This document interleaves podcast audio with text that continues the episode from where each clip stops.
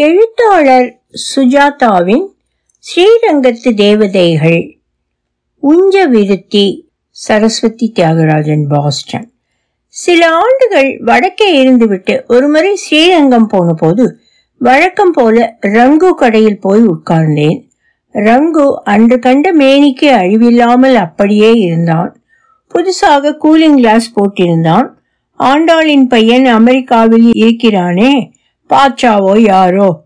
அவன் கொடுத்ததாம் வழக்கம் போல் தம்பு சீது போன்றவர்கள் வந்து அரசியலையும் சினிமாவையும் அலசினார்கள். தம்பு தேவகாந்தாரிக்கும் ஆரபிக்கும் வித்தியாசம் என்னவென்று பாடி காட்டினான்.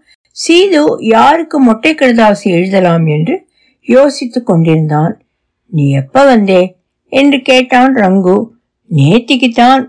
கொஞ்ச நாள் இருப்பியா ஒரு மாசம் இருக்கலாம்னு ஆனுவல் லீவ்ல வந்திருக்கேன். நீ ஏர்ஃபோர்ஸ்ல தானே இருக்க? ஏர்போர்ட்ல பிளேன் எல்லாம் ஓட்டுவியாமே. பாகிஸ்தான் மேல நீதான் பாம் போட்டதா? பேசிக்கிறா. ரங்கா பாரு சரியா புரிஞ்சுக்கோ. நான் இருக்கிறது ஏர்போர்ட் டெல்லியில சப்தர்ஜங்குன்னு பேரு. விமான நிலையம். நீ சொல்றது ஏர்ஃபோர்ஸ் அது பாலம்ங்கிற இடத்துல இருக்கு. ரெண்டும் ஒன்று தானே இல்லை பின்ன ஏர்ஃபோர்ஸில் யார் இருக்கா மேலே சித்திர வீதியில் ரங்காச்சாரிடாது அவங்க கூட பைலட் இல்லை ஏர்ஃபோர்ஸ்னால் எல்லாரும் பறக்க மாட்டாளோ மாட்டா அப்போ நீ ஏர்ஃபோர்ஸ் இல்லை ஏர்போர்ட் ஏர்போர்ட் பின்ன யாரோ நீ பிளேன் ஓட்டுறதா சொன்னாலே அது சின்ன பிளேன் ட்ரைனிங் பிளேன் ஏர்போர்ட்ல பெரிய பிளேன் தானே இருக்கும். போட்டு குழப்பறாங்கப்பா. நான் அவனுக்கு மேலும் விளக்கும் முயற்சியை கைவிட்டேன். ரங்குவின் உலகம் அவன் வீடு கடை இரண்டை விட்டு வெளியே ஏதும் கிடையாது. உலகம் முழுக்க அவன் கடைக்கு அரட்டை அடிக்க வரும். இவன் இடத்தை விட்டு நகரமாட்டான் பெருமாளை கூட பங்குனி சித்திரை உற்சவங்களில் கடையை கடந்து செல்லும் போதுதான் சேவிப்பான். அப்போது ஒரு கிழவனார் கையில் சொம்புடன் ஒரு சிறுவன் குச்சியை பிடித்து கொண்டு அழைத்து செல்ல உயர்வர உயர்நலம் உடையவன் எவனவன்? என்று ஏறத்தாழ உடலாக சொல்லிக்கொண்டு நட்ட நடு தெருவில் வந்து கொண்டிருந்தார். முகத்தில் ஒரு வாரத்துக்கு உண்டான வெண்தாடி மார்பில் பூணூர் சவுக்கம் பத்தாறு வேஷ்டி. ரங்கு இது யாரு? இவர் பேர் தேசிகாச்சாரி. ஜிபி ஹைஸ்கூல்ல மேத் டீச்சர் இருக்காரே அவரோட அப்பா. ஆமா எதுக்கு சொம்ப கையில வச்சுட்டு பிரபந்தம் சொல்லிட்டு போறார்? யாரோ அவர் சொம்பில் அரிசி போட்டுவிட்டு வணங்கி விட்டு சென்றார்கள். உஞ்ச விருத்தி. புரியல. ஜிபி இவரை வச்சு காப்பாத்தலையா? அதெல்லாம் இல்லை. பிடிவாதம். பணம் காசு இல்லையா? ஜிபி நிறைய சம்பாதிக்கிறாரே. இவருக்கே நிறைய சொத்து இருக்கு.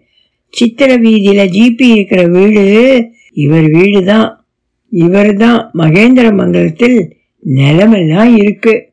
உஞ்ச விருத்தின்னா பிச்சை எடுக்கிறது இல்லையோ? ஆமாம் பவதி பிட்சாந்தேயின்னு சொல்லலே அவ்வளவுதான். புரியல ரங்கு.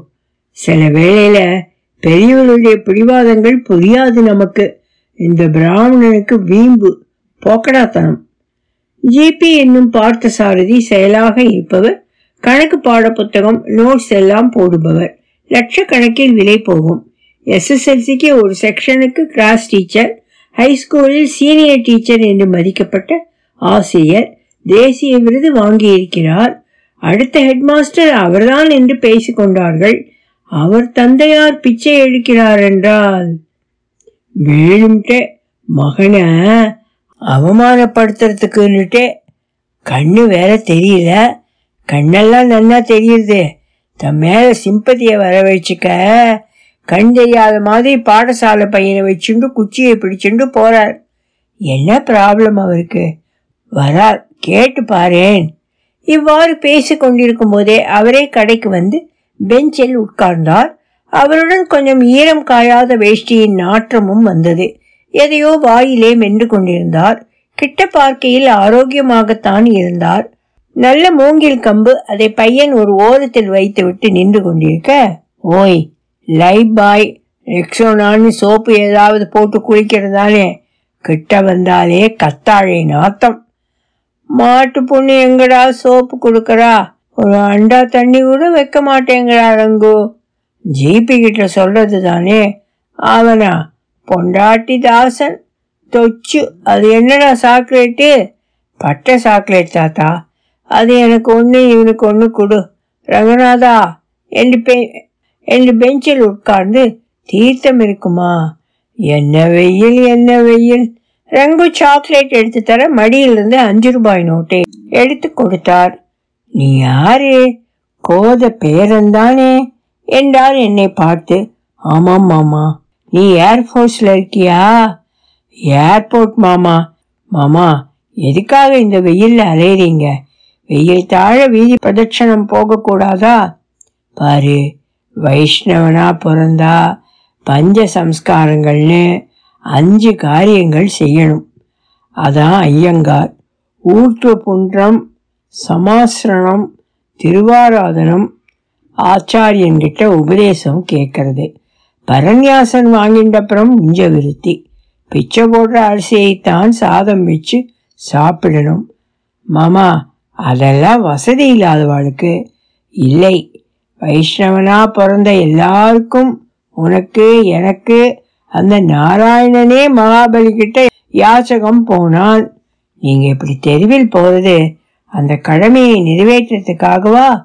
ஆமா வேற என்ன உங்க ஃபேமிலியில அவளுக்கு சங்கடமா இருக்காதோ?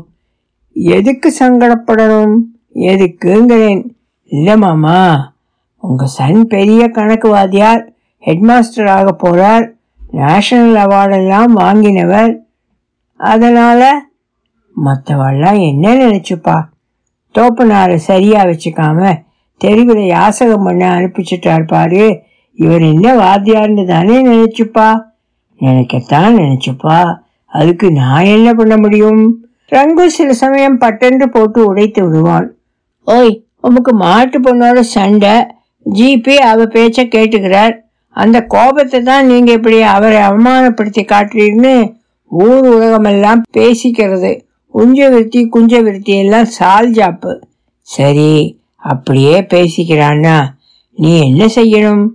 அவர் நீ என்று அழைத்தது ரங்குவை அல்ல அங்கு இல்லாத தன் மகன் ஜிபியை. நீ என்ன செய்திருக்கணும்? அப்பா நீங்க சொல்றதுலயும் நியாயம் இருக்கு. கொஞ்சம் தழைஞ்சு போங்கப்பா.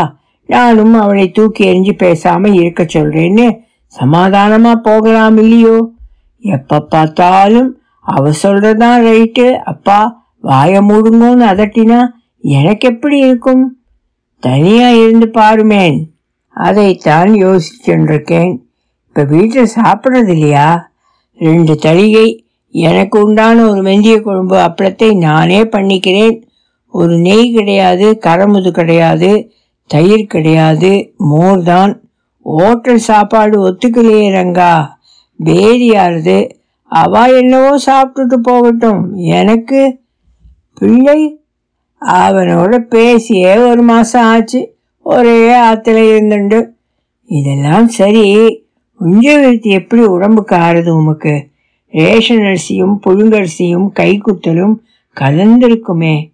ஏதோ ரங்கநாதன் கிருபையில கல்லையும் ஜீரணிக்கிறது இந்த வயிறு ஓடின்றிருக்கு வண்டி இன்னும் எத்தனை நாள்? பார்க்கலாம். நான் செத்து போனேன்னா இந்த பாடசாலை பையன் தான் எனக்கு கொல்லி போடணும். கேட்டுக்கோ ரங்கு நீர் எங்கே செத்து போவீர்? இருக்கிறவாழை சாகடிச்சிட்டு தான் போவீர். ஆயுசு கெட்டி உமக்கு. அவர் மறுபடி வீதி பிரதர்ஷனத்துக்கு புறப்பட ஸ்ட்ரேஞ்ச் வெரி ஸ்ட்ரேஞ்ச் என்றேன். ஹைஸ்கூல் எப்படி நடக்கிறது என்று என் கிளாஸ்மேட் தான் கரஸ்பாண்டாக இருந்தான். அவனை விசாரிக்க போயிருந்தபோது ஜிபியை சந்தித்தேன். பொதுவாக மேத்ஸில் மல்டிபிள் சாய்ஸ் கேள்விகள் வந்து தரமே போய்விட்டதாக சொன்னார். அவரே தான் ஆரம்பித்தார். அப்பாவை பாத்தியோ? பார்த்தேன் சார் என்ன பிடிவாதம் பாத்தியா? அவர் சொல்றத பார்த்தா அவருக்கு சோறு தண்ணி கூட சரியா கொடுக்கறது இல்லைன்னு அப்படியா சொன்னார். ஒரு நாள் எங்கள் ஆத்துக்கு வந்து மாமியை சந்தித்து கேட்டு பாரு. என் அப்பா தான் இல்லைங்கலை ஆனால் அவர் காத்தால எழுந்திருக்கிறதுலேருந்து பண்ணுற அட்டகாசம். எனக்கும் நாலு பொண்ணு நாலும் நன்னா படிக்கிறதுகள் அதுகளை படிக்க விடாமல் சத்தமாக பாராயணம் பண்ணிண்டு எல்லாரையும் கண்டார வல்லாரன்னு திட்டிண்டு கோமணத்தோட புழக்கடையில் அலைஞ்சுண்டு தனி வீடு பார்த்து கொடுத்துடுறதானே. போக மாட்டேங்கிறாரே என் வீடு நான் தான் இருப்பேங்கிறார். சரி நீங்க போயிடுறது தானே யோசிச்சுட்டு இருக்கேன் வாடகை கொடுத்து மாளுமா? அவர்கிட்ட பணம் இருக்குல்ல? இருக்கு. என்ன வச்சிருக்காருன்னு காட்ட மாட்டார். வக்கீலை கூப்பிட்டு நாலு தடவை வில்ல மாத்தி மாத்தி எழுதிட்டார். ஸ்ரீரங்கம்னு ஒரு பேத்தி மேல கொஞ்சம் பிரியம். அதுங்கிட்ட ஏதோ சொல்லிட்டு இருக்கார் உங்க யாருக்குமே நன்மை கிடையாது. தொச்சுக்குத்தான் எல்லாம்னு உங்க அம்மா கிட்ட சொல்லிடு. தொச்சுங்கிறது பாடசாலை பையன். அவரை காத்தால கம்பு பிடிச்சு அழிச்சுட்டு போறானே. அவன் கேட்கறதுக்கு நன்னாவா இருக்கு? எதுக்கு கழுத்துக்கு நான் சிகிச்சை பண்ணணுங்கிறா ஏன் ஆம்பளையா?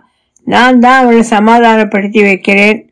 அப்படியெல்லாம் செய்ய மாட்டார். கோபத்தில் ஏதோ சொல்றாருன்னு. அவ சொல்றது நியாயம்தானே. தானே தளி பண்றதா? அதெல்லாம் வெட்டி பேச்சு. ஆடிக்கு ஒரு தடவை அமாவாசைக்கு ஒரு தடவை தளி பண்ற உள்ள மாடு கண்ணு போட்ட இடம் மாதிரி பண்ணிட்டு போவார். என் அப்பாவா இருந்தாலும் இந்த மாதிரி ஒரு பிடிவாதம் பிடிச்ச கிழவனை நான் பார்த்ததில்ல. போய் தொலைஞ்சாலும் பரவாயில்லன்னு சில சமயம் அவ்வளவு வெறுப்பேத்துறார். அவருக்கு என்ன வேணுமா? ஏதாவது மனசுல குறை வச்சுட்டு இருக்கலாம். ஒரு இன்சொல் ஒரு பரிவு அல்லது தாத்தா எப்படி இருக்கேன்னு? பேத்திகள் கேட்டாலே போதுமா இருக்கலாம். உங்க மனைவியும் அப்பா எப்படி இருக்கீங்க? கண்ணுக்கு மருந்து போடட்டுமா? நீ ஏதாவது கேட்கலாம்? அதெல்லாம் ஒரு புண்ணாக்கும் இல்லை. நீ வேணா சீதா கூட பேசிப்பாரு. நான் சொன்னது பாதி தான் அவள் ஆங்கிளில் பார்த்தா கதை ரொம்ப கடுமையாக இருக்கும். டெல்லிக்கு போகிறதுக்கு முன்னாடி ஒரு தடவை சாப்பிடவா எங்காத்துக்கு?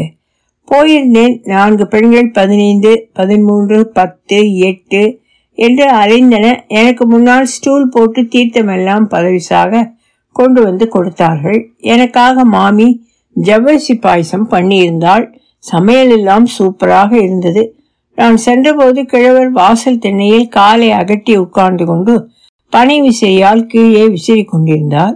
நெற்றி சுருங்கி விரோதமாக பார்த்து கொண்டிருந்தார். இருக்கிறவனுக்கு ஒரு வேப்பம்பூ சாத்தமுது கிடையாது. வரவா போறவாளுக்கெல்லாம் பால் பாயசம் கேட்கிறவா கிடையாது இந்த ஆத்துல என்றார். வாங்களேன் மாமா. உங்கான் தானே வாங்கோ பாயசம் சாப்பிடலாம் என்றேன். இந்த ஆத்திரியா ஒரு திருஷ்டம் கூட எடுத்துக்க மாட்டேன். வாதியார் ஜிபியின் மனைவி வெளிப்படையாக பேசினாள். எவ்வளவு தூரம் பொறுத்துக்கிறது பொறுத்து போய் இவர் பாட்டுக்கு சொல்லிட்டு பள்ளிக்கூடம் போயிடுறார். இருபத்தி நாலு மணி நேரமும் இவர் கூட மல்லு கட்ட வேண்டி இருக்கு. ரெண்டு பொன் வயசுக்கு வந்துட்டா. அவ முன்னாலேயே கோமணத்தாவுத்து கட்டிக்கிறார். ரங்கராஜுவை கூப்பிட்டு திண்ணையில உட்காந்துண்டு சர்வாங்க ஷவரம் பண்ணிக்கிறார். சாக்லேட்டு பப்பர்மிட்டுன்னு வாங்கி ஒழிச்சு வச்சுக்கிறார். பாடசாலை பையன்களுக்கு கொடுத்தாலும் கொடுப்பார் பேத்திகளுக்கு கொடுக்க மாட்டார். அதுகளை படிக்க வைக்கிறதே அவருக்கு பிடிக்கல. என்னை கண்ட ஆகவே ஆகல. இதுக்கெல்லாம் ஆதாரமா? ஒரு சம்பவம் அல்லது காரணம்? இருக்கணும் மாமி. இருக்கு. அது சொல்லிட்டு தான் ரசாபாசம் ஆயிடுத்து என் ஆத்துல எனக்கு நிறைய செஞ்சிருந்தா அதை அவர் அலமாரியில் வச்சு பூட்டியிருந்தார். மாமியார் போகிற வரைக்கும் அதை நான் பார்த்தேன். பண்டிகை நாளில் என்னை எடுத்து போட்டுக்க சொல்லுவா. மாமியார் தங்கமான மனுஷி. அவர் போனதும் இது ஏதோ தங்கை பொண்ணு கல்யாணத்துக்கு எடுத்து கொடுத்துருது போல. பாலிஷ் போட்டு வெள்ளி பாத்திரத்தை எல்லாம் கொடுத்திருக்கார். போனா போறது சொல்லியிருக்கலாம் இல்லையா? ரங்கநாதன் கிருபை இவரும் சம்பாதிக்கிறார். ஒரே ஒரு தடவை எச்சுமிக்கு தோடு செஞ்சு போடலாம். அப்பா அம்மா என் நகையெல்லாம் எங்க வச்சிருக்கா? நீ கேட்டதுக்கு நகையா? உன்னை எது ஜாமீன் இல்லாம இலவசமா கல்யாணம் பண்ணிட்டோம்? உங்க ஆத்துல உனக்கு என்ன போட்டா? உங்க அப்பன் ஏமாத்திட்டான். எனக்கே தெரியும். எனக்கு எத்தனை கேஷ் கொடுத்தா? வயிறு மோதிரத்துக்கு பட்டு வேஷ்டிக்குன்னு எத்தனை நகை போட்டான்னுட்டும் அதை எடுத்து சொன்னப்ப எல்லாம் கவரிங்னார். இது அப்பவே சொல்லியிருக்கிறது தானே நேன். இவ்வளவுதான்ப்பா கேட்டேன்.